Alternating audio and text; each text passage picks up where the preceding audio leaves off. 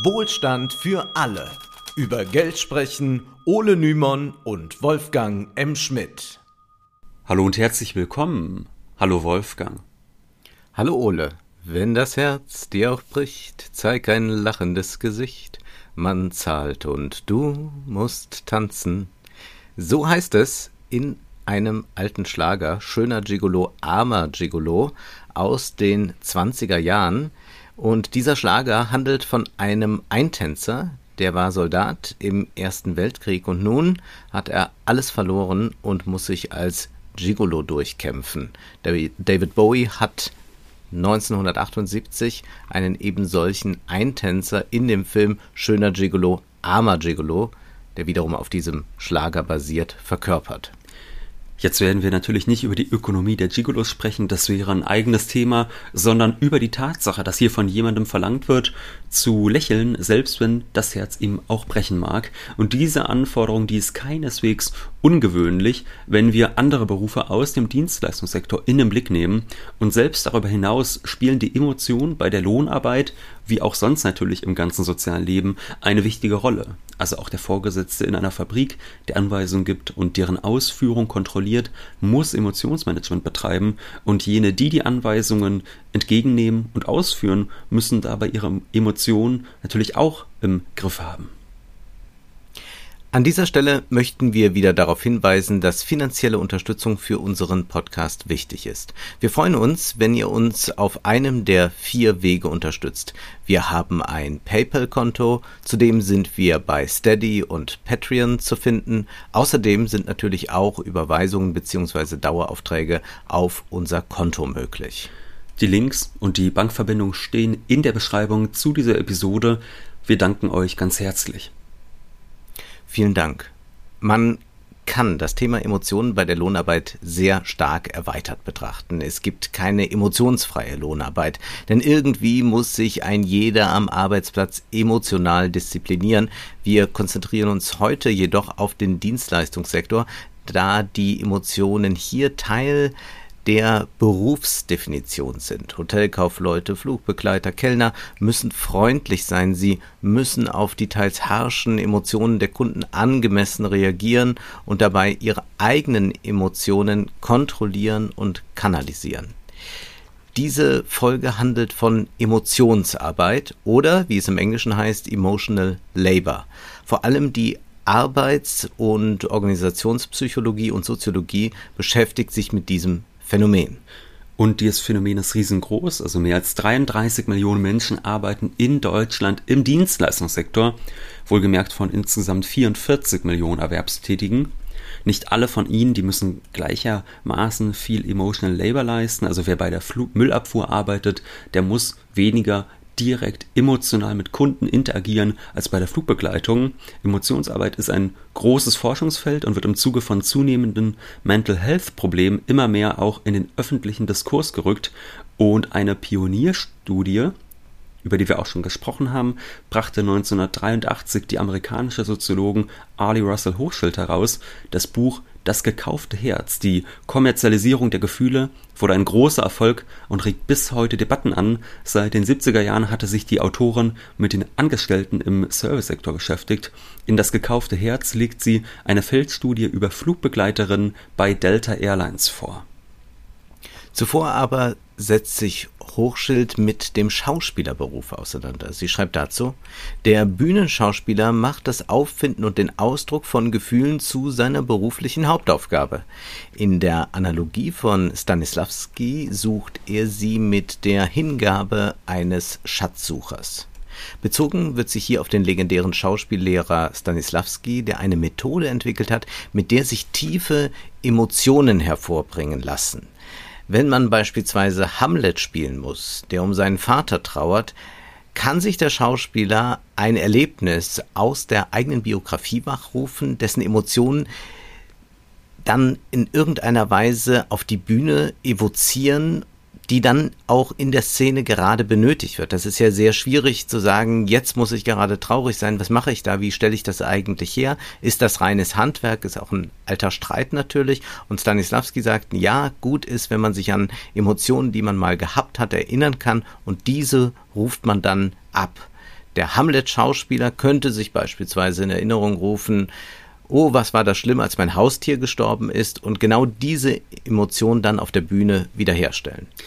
Hochschild findet diesen Umgang mit Gefühlen in der Sphäre des Theaters ehrenvoll, jedoch fragt sie, was aber geschieht, wenn Tiefen- und Oberflächenhandeln zum Bestandteil unseres Arbeitstages werden, zu einem Teil unserer Arbeitskraft, die wir einem Unternehmer gegen Entgelt verkaufen.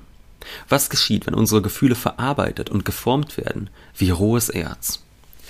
Wir merken hier schon, interessanterweise wird die Verformung der Gefühle als eine rote Linie betrachtet, obwohl ja eigentlich jeder Erwerbstätige sich ständig verformen muss und gar nicht nur bezogen jetzt auf die Emotionen, die man zum Ausdruck bringt. Also einen bedeutenden Teil der Wachzeit verbringt man auf der Arbeit. Man bekommt vielleicht Rückenschmerzen vom vielen Sitzen oder vom Schleppen schwerer Materialien. Man muss mit Menschen zusammenarbeiten, die man sich in der Regel nicht ausgesucht hat. Also so ein sonderlich natürliches Betätigungsfeld für den Menschen ist das jetzt ja nun auch nicht. Ja, man verkauft eben seine Arbeitskraft. Dass daran auch Gefühle hängen, das wird dann aber als besonders beachtenswert und mitunter auch kritikwürdig herausgestellt. Wichtig ist hier die Unterscheidung zwischen Tiefen- und Oberflächenhandeln. Oberflächenhandeln meint zum Beispiel, dass man ein freundliches Gesicht macht, wenn ein Gast das Restaurant betritt. Selbst wenn man in genau diesem Moment sich eigentlich völlig anders fühlt. Tiefenhandeln hingegen ist das, was der Stanislawski-Methode gleicht. Man muss beispielsweise ein intensives Gespräch mit einem unzufriedenen Kunden führen und dabei so mit ihm sprechen, wie man es mit einem Familienangehörigen tut, um durch die Nähe den Zorn zu mindern. Beim Tiefenhandeln ist man also viel stärker in das Geschehen, emotional involviert. Außerhalb von Stanislawskis Probenraum, draußen auf dem großen Marktplatz Amerika, wacht die Schauspielerin auf und muss feststellen, dass ihr Herz bereits geraubt ist, erklärt Hochschild alarmierend. Man muss dazu sagen, dass viele ihrer Prämissen später von der Forschung relativiert wurden. Bleiben wir aber zunächst mal bei Hochschilds Forschung. Sie zitiert einen Werbespot für eine Fluglinie. Dort heißt es, bei der Pacific Southwest Airlines gibt es keine aufgesetzte Freundlichkeit.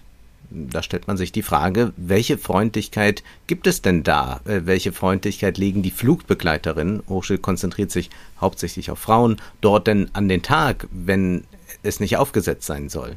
Die Antwort ist natürlich, eigentlich müsste der Spot heißen, bei uns gibt es die besseren Schauspielerinnen. Hochschild hat viele Interviews mit Flugbegleiterinnen geführt, die erstaunliche Aussagen zutage förderten. Eine erklärte, dass sie jedes Anzeichen von Beunruhigung oder Angst aus ihrem Gesicht verbanne, wenn eine brenzlige Situation drohe, um die Passagiere nicht zu beunruhigen. Manche männliche Fluggäste wiederum interpretieren die professionelle Freundlichkeit dann als Flirten, was wiederum vom Flugpersonal ein professionelles Gefühlsmanagement verlangt, um den Gast in seine Schranken zu weisen, ohne die Situation eskalieren zu lassen. Der soll ja schließlich auch nochmal wiederkommen. Häufig sagen die Flugbegleiterinnen, es ginge darum, eine Wohnzimmeratmosphäre herzustellen und ein behagliches Reisen zu ermöglichen, und daran wird deutlich, dass hier die private und öffentliche Sphäre miteinander zu verschwimmen drohen. Und man könnte vielleicht auch sagen, das ist ein Rückgriff auf die Stanislawski-Methode, da hier innerlich etwas evoziert wird, das de facto nicht da ist. Ein Flugzeug ist nicht das eigene Wohnzimmer, und man kann natürlich glaubwürdig dieses Lächeln, diese Freundlichkeit nur dann rüberbringen, wenn man nicht nur dem Kunden die Illusion vermittelt, er befinde sich in seinem eigenen Wohnzimmer, sondern wenn man selbst eigentlich sich selbst diese Illusion noch glauben macht, dass man hier gerade in seinem Wohnzimmer arbeiten würde.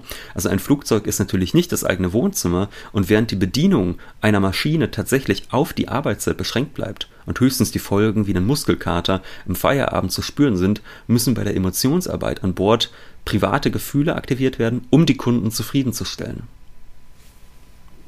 Was uns heute als selbstverständlich erscheint, war vor mehr als drei Jahrzehnten durchaus ein Novum.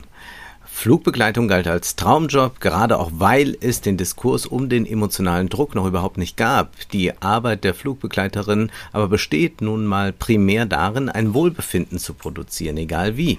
Hochschild sieht sich auch einen anderen Berufszweig in Ihrem Buch noch an, in dem sehr stark emotional gearbeitet wird, wenngleich die Zielsetzung eine völlig andere ist.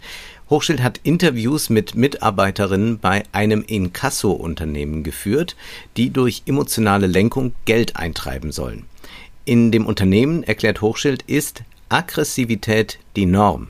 Die Aufgabe ist es, ein Klima der Angst zu schaffen. Nur so kommen die an das Geld. Mit Hochschilds Hinwendung zu diesem Bereich will sie deutlich machen, dass Emotional Labor keineswegs immer freundlich sein muss. Auch das ist gleich intuitiv verständlich.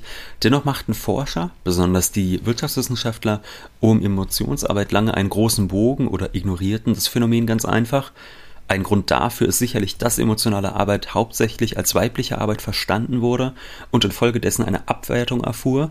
Ein weiterer Grund ist vielleicht auch in der vorherrschenden Idee eines rational handelnden Homo economicus zu finden, Homo economicus natürlich zu finden, der angeblich rein aufgrund von Kosten-Nutzen-Abwägungen seine Entscheidung trifft. Das ist ja eine Annahme, die so nicht haltbar ist. Wir verhalten uns im Alltag natürlich nicht so permanent rational. Und die Entdeckung der Gefühle durch die Forschung und durch Manager, die hat wiederum dann zu einer Vermachtung der Gefühle geführt, ganz wie Michel Foucault immer wieder herausgearbeitet hat, dass die Akkumulation von Wissen über etwas auch immer mit einer Akkumulation von Macht einhergeht. Also wir dürfen uns jetzt nicht der Illusion hingeben, dass nur, weil beispielsweise Ökonomen vielleicht dann tatsächlich das Thema emotionale Arbeit für sich entdecken, dass das unbedingt äh, positive äh, Folgen hat. Nein, man kann ja dann wunderbares äh, Emotionsmanagement gestalten oder auch äh, die Assessment Center sind natürlich in ihren Auswahlverfahren äh, schon in Kenntnis dieser Forschung und äh, testen natürlich dann Belastung, testen äh, emotionale Arbeit, wie gut da jemand ist, welche Kompetenzen er mitbringt. Also das ist natürlich alles etwas, was äh, gleich wieder eingespeist wird. Nun ist es, wie schon gesagt, so, dass Hochschild davor warnt, im modernen Dienstleistungssektor werde das Selbst des Menschen verformt und kommerziell ausgeschlachtet. Es drohe letztlich die völlige Entfremdung. Vor allem seien emotionale Dissonanzen über einen längeren Zeitraum hinweg kaum auszuhalten. Dies habe dann zur Folge, dass man entweder die Situation ändert, damit die Gefühle wieder im Einklang mit dieser Situation stehen, die man dann hat. Also man könnte zum Beispiel den Job wechseln oder sich versetzen lassen. Oder man passt sich selbst so sehr an die Umgebung an, dass man sein Selbst bzw. sein Herz verkauft und sich dabei verliert. Einerseits kann das so sein, andererseits aber kann ein gewisses Maß an Entfremdung tatsächlich sehr hilfreich sein, um nicht zu stark in die Arbeit involviert zu sein. Gerade in psychisch belastenden Berufen, wie man das vom Krankenhauspersonal hört oder auch von Ärzten hört, sind auch Techniken der Ironisierung, der Selbstdistanzierung zu beobachten, mit denen man das Leid der Patienten nicht zu nah an sich heranlässt. Denn oft ist ja Burnout auch eine Folge von Überidentifikation. Auf diese Facette weist auch Daniela Rastetter in ihrer Studie "Zum Lächeln verpflichtet – Emotionsarbeit im Dienstleistungsbereich" hin. Rastetter legt Wert darauf, die eigene Identität als etwas Prozesshaftes zu betrachten und eben nicht als etwas, das einfach da ist und dann entweder entfremdet ist oder nicht. Also eine reine Identität, die nur durch die böse Erwerbsarbeit entfremdet wird und ansonsten spielen wir permanent eigentlich auch in der Öffentlichkeit nur uns selbst. Das gibt es nicht. Das ist tatsächlich eher eine romantisierte Vorstellung. Und bei der Emotionsarbeit entsteht außerdem eine eigenartige Paradoxie. Also in den neunzehnhundertachtziger Jahren, man denke nur an den Aufstieg von Franchise-Fastfood-Restaurants oder Hotelketten, da entsteht eine Standardisierung in der Emotionsarbeit, die an den Taylorismus erinnert. Also man optimiert die einzelnen Arbeitsschritte immer weiter, bis ein Höchstmaß an Effizienz erreicht ist, was sich natürlich mit dem, was wir normalerweise als Emotionen verstehen, schlecht vereinbaren lässt, dass sowas rationalisiert wird. Und das ist eine Standardisierung, die ringt uns in der Fabrik natürlich Respekt ab. Jedenfalls würden wir nie auf die Idee kommen und sagen, schade, dass mein Laptop nicht schön individuell zusammengeschraubt worden ist. Diese Standardisierung der Gefühle gibt es ja in so einer äh, sehr beeindruckenden Szene in Effi Briest bei Fontane, wenn Effi denn äh, irgendwann doch ihre Tochter wiedersehen darf. Und diese Tochter wurde aber dann von dem Vater äh, geradezu dressiert, dass sie immer nur formelhaft antwortet, dass sie immer sagt, gewiss, wenn ich darf. Und sie macht überhaupt keine emotionale, wirkliche Kommunikation mehr mit der Mutter. Und das ist also die, die standardisierte Emotion, die uns natürlich heute dann in äh, dem Franchise-System ständig wieder begegnet. Und es gibt ja auch viele Menschen, die das selbst mögen, wenn ihnen standardmäßig selbst Emotionen entlockt werden. Also man muss nur mhm. äh, an Filmkritiker denken, ich meine, da kennst du dich ja selbst gut genug aus, die dann gerne so Sachen sagen wie, äh, den Film fand ich toll, da habe ich eine richtige Gänsehaut bekommen, und das sind dann meistens irgendwelche äh, wahnsinnig schlechten Hollywood-Blockbuster, wo natürlich die Emotionen auf immer die gleiche Weise evoziert werden, mit kitschigen Sprüchen und Geigen im Hintergrund und sonst was. Und ja. auch da hat man es natürlich mit einer Standardisierung der Gefühle zu tun. Ja, das ist auch toll bei diesen ganzen Fernseh-Casting-Shows, wenn diese Jurys dann immer da sitzen und ich hatte Gänsehaut. Dann erst um Worte ringen und dann sagen, ich hatte Gänsehaut oder ich hatte Tränen in den Augen. Und man denkt, äh, toll, ja. diese Expertise da vor Ort, Wahnsinn. Ja, am wütendsten werde ich ja bei der Formulierung Pipi in den Augen. Das ist für mich das Allerschlimmste, dann muss ich ausschalten. Ja. Ja, dann hören wir doch lieber Willkommen bei McDonald's, Ihre Bestellung bitte. Also diesen fröhlichen Singsang kennen wir von McDrive zum Beispiel, und das ist natürlich eine standardisierte Form, was natürlich passt zu einem standardisierten Restaurant. Rastetter schreibt, durch den Zwang, Wachstum zu erzielen und Kunden zu gewinnen, müssen betriebliche Strategien darauf ausgerichtet sein, Dienstleistungstätigkeiten zu standardisieren und zu rationalisieren. Anders als in anderen Bereichen sind der üblichen Rationalisierungsstrategie, Technisierung und Computerisierung jedoch Grenzen gesetzt, weshalb sie direkt bei den beteiligten Personen, deren Verhalten und Erleben ansetzt. Emotionsarbeit wird dann zum zentralen Gegenstand der Standardisierung, ironischerweise ohne dass ihr Wert an der Gesamttätigkeit gewürdigt wird und ohne dass Standardisierung standardisiert wirken soll. Emotionsarbeit darf nicht nach Arbeit und schon gar nicht nach Routinearbeit aussehen, um die gewünschte Wirkung zu haben. Ja, in einem besseren Restaurant würde den Gästen eine standardisierte Ansprache, wie zum Beispiel bei McDonald's, nicht behagen. Sie zahlen auch deshalb mehr, um eine individuelle Ansprache mit einer ausgefeilteren Schauspielerei zu erleben. Und in der Tat gibt es neben der Standardisierung auch eine Gegenentwicklung. Rastetter spricht von Informalisierungsprozessen und erklärt, in Dienstleistungsunternehmen führt Informalisierung zu mangelnder Planbarkeit und zunehmender Offenheit von Interaktion zwischen Beschäftigten und Kunden, was für den Dienstleister bedeutet, dass er Beziehungen zu heterogenen Kundentypen jeweils ad hoc aushandelt. Und für das Unternehmen bedeutet das einen erhöhten Aufwand, um unter diesen Bedingungen verlässliche, planbare und überindividuelle Leistungen sicherzustellen. Luxushotels beispielsweise bieten solche Services an. Alle Wünsche eines Gastes, sofern sie legal sind, können wir wahrmachen, betonen manche Hoteliers.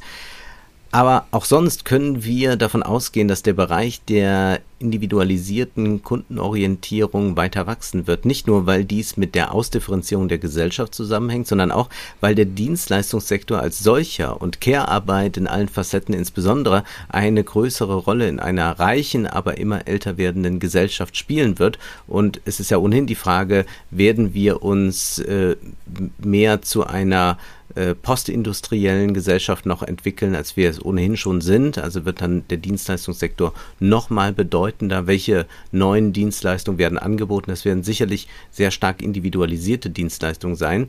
Und dies produziert neue Formen der Ausbeutung, produziert auch neue Formen der Subjektivierung in der Arbeitswelt. Möglicherweise wird die Sehnsucht nach mehr Entfremdung und damit nach mehr Distanz irgendwann wieder präsenter im Diskurs werden, aber die Idee eines authentischen Ich, das verraten und verkauft wird, beruht tatsächlich auf einer beinahe romantischen Voraussetzung, die wir in Frage stellen sollten. Ja, der Ruf nach mehr Authentizität, der macht es sich definitiv zu einfach. Demnach wären ja auch alle Influencer glücklich und zufrieden, denn sie behaupten ja jederzeit ganz und gar authentisch und real zu sein. Und manche glauben sich das wahrscheinlich sogar noch selbst am Ende. neunzehnhundertneunundfünfzig, da veröffentlichte der kanadische Soziologe Erving Goffman die Studie The Presentation of Self in Everyday Life, die zum Bestseller wurde. Der Titel der deutschen Übersetzung trifft den Kern des Buches noch besser. Wir alle spielen Theater. Goffman erteilt der Idee eines authentischen Selbst eine Absage. Wir sind vor allem das, was wir ausdrücken, spielen, darstellen und wie die anderen diese Darstellung wahrnehmen, äh, wahrnehmen in Formulierungen wie diese Person hat mich beeindruckt. Da schwingt das schon mit, dass es darum geht, welchen Eindruck man hinterlässt. Also die Frage ist nicht, ob der Eindruck auch wirklich das tiefste Innere der Person repräsentiert. Goffman geht sogar noch einen Schritt weiter, wenn er sagt, man solle nicht so sehr den Fokus darauf legen, dass jeder eine Rolle spiele für andere. Interessanter für ihn sei, Zitat, zu untersuchen, wie weit der Einzelne selbst an den Anschein der Wirklichkeit glaubt, den er bei seiner Umgebung hervorzurufen trachtet. Es gibt nämlich keineswegs so etwas wie eine wirkliche Wirklichkeit der echten Gefühle, die verdeckt wird durch unsere Darstellungen in den jeweiligen Situationen und Rollen, sondern aus den Darstellungen speist sich die Wirklichkeit. Kurzum, es gibt kein Dahinter und wir bewerten eine Performance danach, ob die soziale Rolle, die man spielen muss, der Situation und der Position angemessen ist und ob die jeweils vorherrschenden Konventionen eingehalten werden. Sonst, erklärt Goffman, könne es zu Dissonanzen kommen. Stellen wir uns vor, ein Kellner würde mit herunterhängenden Mundwinkeln und mit finsterem Blick sagen, schön, dass Sie uns einmal wieder beehren. Hingegen ist der freundlich dreinblickende Kellner, der solche Worte sagt, glaubwürdig, wenngleich er natürlich in seinem, also tief im Inneren denken kann, oh Gott, jetzt ist schon wieder Wolfgang da. Hier gibt es mhm. bei Goffman also die Idee der Täuschung, jedoch wird die Realität trotzdem durch die emotionale Täuschung geformt und nicht durch das gedachte Gefühl. Und möglich ist natürlich auch, viele Studien verweisen auf solche Zusammenhänge, es ist durchaus möglich, dass so etwas wie Selbstwirksamkeit eintritt. Das heißt, man kann sich selbst überreden, einen Gast zu mögen, und dann ist das wieder die Realität. Goffman würde unseren Kellner, der so denkt, aber anders handelt, nämlich mit Freundlichkeit, als einen zynischen Darsteller bezeichnen. Das ist aber keineswegs abwertend gemeint, vielmehr ist sich Goffman völlig bewusst, dass wir nicht immer aufrichtige Darsteller sein können, sondern dass wir uns natürlich auch verstellen, dass wir zynische Darsteller werden. Das ist auch gar nicht schlimm. Ja, das ist sogar in modernen Gesellschaften manchmal sehr wünschenswert. In Wir alle spielen Theater heißt es dazu, wir dürfen nicht vergessen, dass der zynische Darsteller bei allem bestehenden Desinteresse doch auch von seiner Maskerade befriedigt sein kann, wenn er die Tatsache nach Belieben mit etwas spielen zu können, was sein Publikum ernst nehmen muss, als belebende geistige Aggression erfährt. Und zugleich macht Goffman deutlich, will man auch vielleicht belogen werden als Gast. Das heißt dabei, Goffman, wir wissen, dass im Dienstleistungsgewerbe Menschen, die sonst aufrichtig sind, gelegentlich gezwungen werden, ihre Kunden zu täuschen, weil diese ein tiefes Bedürfnis danach äußern. Einen Aspekt sollten wir noch einmal besonders unterstreichen, da diesen auch qualitative Interviews in der Arbeitssoziologie und Psychologie bestätigt haben. Die Kontrolle und bewusste Steuerung der eigenen Emotionen ist keineswegs nur etwas, das zum Beispiel dem Servicepersonal als Belastung erscheint, denn tatsächlich lässt sich so auch eine enorme Macht ausüben, man kann regelrecht manipulieren. Es kann durchaus befriedigend sein, dem Kunden, den man eigentlich gar nicht mag, mit Freundlichkeit zu begegnen, damit dieser besonders viel verkonsumiert, sodass man dem Kunden damit in Anführungszeichen schadet. Zumindest erhält man so das Gefühl der Dominanz. Diese Form der Emotionsarbeit muss also nicht notwendig mit Entfremdung einhergehen, sondern kann im Gegenteil auch eine Art Selbstverwirklichung sein. Allerdings, das zeigen diverse Untersuchungen auch, kann man nicht von nine to five ein zynischer Darsteller sein, weil das doch irgendwann mit Entfremdung und Belastung einhergeht. Wir müssen jetzt am Ende noch ein bisschen grundsätzlicher werden. Sicherlich hat Goffman recht, dass soziale Interaktionen immer etwas mit Schauspielerei zu tun haben. Goffman konzentriert sich in seinem Buch keineswegs auch auf die Sphäre der Lohnarbeit, sondern auf alle Sphären menschlichen Zusammenseins. Und jeder von uns hat schon auf irgendwelchen langweiligen Partys gute Miene zum bösen Spiel gemacht. Dennoch gibt es auch in der Thematik etwas dem Kapitalismus inhärentes, das wir nicht verschweigen sollten und das Bertolt Brecht in seinem Galileo Galilei wie folgt auf den Punkt bringt. Ja, er lässt Galilei sagen, ich weiß, das sagt Galilei zu seinem Freund Sagredo, ich weiß, Sie nennen den Esel ein Pferd, wenn Sie ihn verkaufen, und das Pferd einen Esel, wenn sie es einkaufen wollen. In einem Wirtschaftssystem, in dem jeder zuallererst auf seinen eigenen Profit bedacht ist, muss die Wahrhaftigkeit, da müssen echte Gefühle notwendig hintanstehen. Man ist gezwungen, mit Marx gesprochen, sich eine Charaktermaske zuzulegen, und ähnlich wie Goffman beschreibt, ist es situationsabhängig, welche Maske man gerade trägt. Darauf macht er dieses Zitat aufmerksam, Wolfgang, was du eben vorgetragen hast. Als Käufer will man beispielsweise den niedrigsten Preis zahlen und nennt dafür das Pferd ein Esel. Als Verkäufer ist es genau umgekehrt. Und das gilt für den Dienstleistungssektor gleichermaßen, denn auch jeder Kellner ist manchmal Gast in einem Restaurant und verlangt vom Personal ein freundliches Lächeln, von dem er selbst genau weiß, wie sehr dieses oftmals mühsam produziert und nicht tatsächlich empfunden wird. Aber auch in zum Beispiel einem sozialistischen System würde keine authentische Gesellschaft entstehen. Denn wir können mal in Frage stellen, so etwas wie eine authentische Gesellschaft, ob es das überhaupt geben kann. Und vor allem sollten wir uns fragen, ist das überhaupt wünschenswert? Die Affektkontrolle ist ja eine große zivilisatorische Leistung. Ein System, in dem jeder ständig das wahrhaft ausdrückt, was er gerade fühlt, wäre ja nach gerade tyrannisch. Tatsächlich nimmt diese Tendenz zur Gefühligkeit zu und macht ein Zusammenleben in komplexen Gesellschaften schwierig, weil der Ablauf durch emotionale Friktionen permanent gestört wird. Eine Abschaffung von Professionalität wäre nicht wünschenswert. Man reißt sich vor allem deshalb ja zusammen, um die anderen nicht zu sehr zu belästigen. Ja, und das bitte nicht nur im beruflichen Leben, denn das ist ja mit der Professionalität gemeint. Wir wollen jetzt nicht wieder über Züge sprechen. Ja, wir, also, ja. Und über Ruheabteil. Also, wenn wir hier regieren würden, dann würde es in Zügen der Deutschen Bahn ganz anders zugehen. Die ja. Beschäftigung mit Emotionsarbeit, die kann aber aufzeigen, welche Belastungen vermieden werden können. Und es können Strategien entwickelt werden, wie man Emotionen effizient einsetzen kann, ohne sich dabei selbst zu sehr zu involvieren. Wichtig ist auch, dass genügend Zeit für manche Emotionsarbeiten da ist. Das ist nicht zuletzt etwas, was auch bei den Krankenhausstreiks gerade eingefordert wird. Es geht in diesen Arbeitskämpfen nicht primär gerade um Lohnerhöhungen, sondern zum Beispiel um einen Verteilungsschlüssel, also darum, wie viele Patienten man in einer Schicht betreuen muss. Und auch das hat mit emotionaler Arbeit zu tun. Also Pfleger klagen darüber, dass sie oft gar keine Zeit mehr haben, schwerkranke Patienten auch emotional zu betreuen, weil sie von einem Patienten zum anderen hetzen müssen. Auch das Gespräch mit Angehörigen fällt häufig diesem Stress zum Opfer, von der eigenen emotionalen Aufarbeitung ganz zu schweigen. Die nehmen Pfleger dann häufig mit in den Feierabend. Hier geht es also nicht darum, dass weniger Emotionsarbeit eingefordert wird, sondern dass mehr Zeit für emotionale Arbeit da ist, mit dem Wunsch nach weniger Entfremdung. Der Begriff Entfremdung ist nun schon mehrmals gefallen, deshalb werden wir uns demnächst in einer eigenen Folge damit beschäftigen. Nun ist aber erst einmal Schluss für heute, denn Zeit ist Geld. Prosit! Das war Wohlstand für alle. Ihr könnt uns finanziell unterstützen. Über paypal punkt me slash ole und Wolfgang oder über die in der Beschreibung angegebene Bankverbindung. Herzlichen Dank!